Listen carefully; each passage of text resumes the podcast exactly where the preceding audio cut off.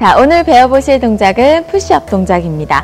자, 이 동작을 통해서 이 팔뚝과 어깨 라인, 그리고 가슴 라인도 가꿔줄 수 있으니까요. 포기하지 마시고 함께 해보셨으면 좋겠습니다. 자, 무릎을 대고 엎드려 주시고요. 자, 손바닥은 어깨 넓이 정도로 손목 아래에 내려놓습니다. 무릎은 좀 더 뒤로 보내셔서 엉덩이 살짝 안으로 넣어주시고요. 두 다리는 들어주실게요. 그래서 어깨와 무릎이 사선으로 떨어질 수 있도록 해주시고요. 엉덩이가 너무 뒤로 빠지거나 아래로 너무 처지지 않게끔 이때 두 엉덩이도 힘을 주어서 잡아주시고요.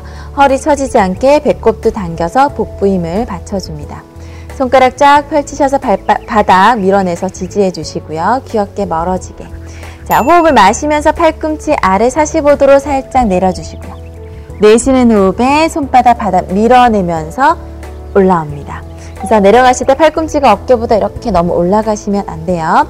마시면서 가슴 더 열어주면서 내쉬는 호흡에 가슴을 더 활짝 열어준다는 느낌으로 올라옵니다.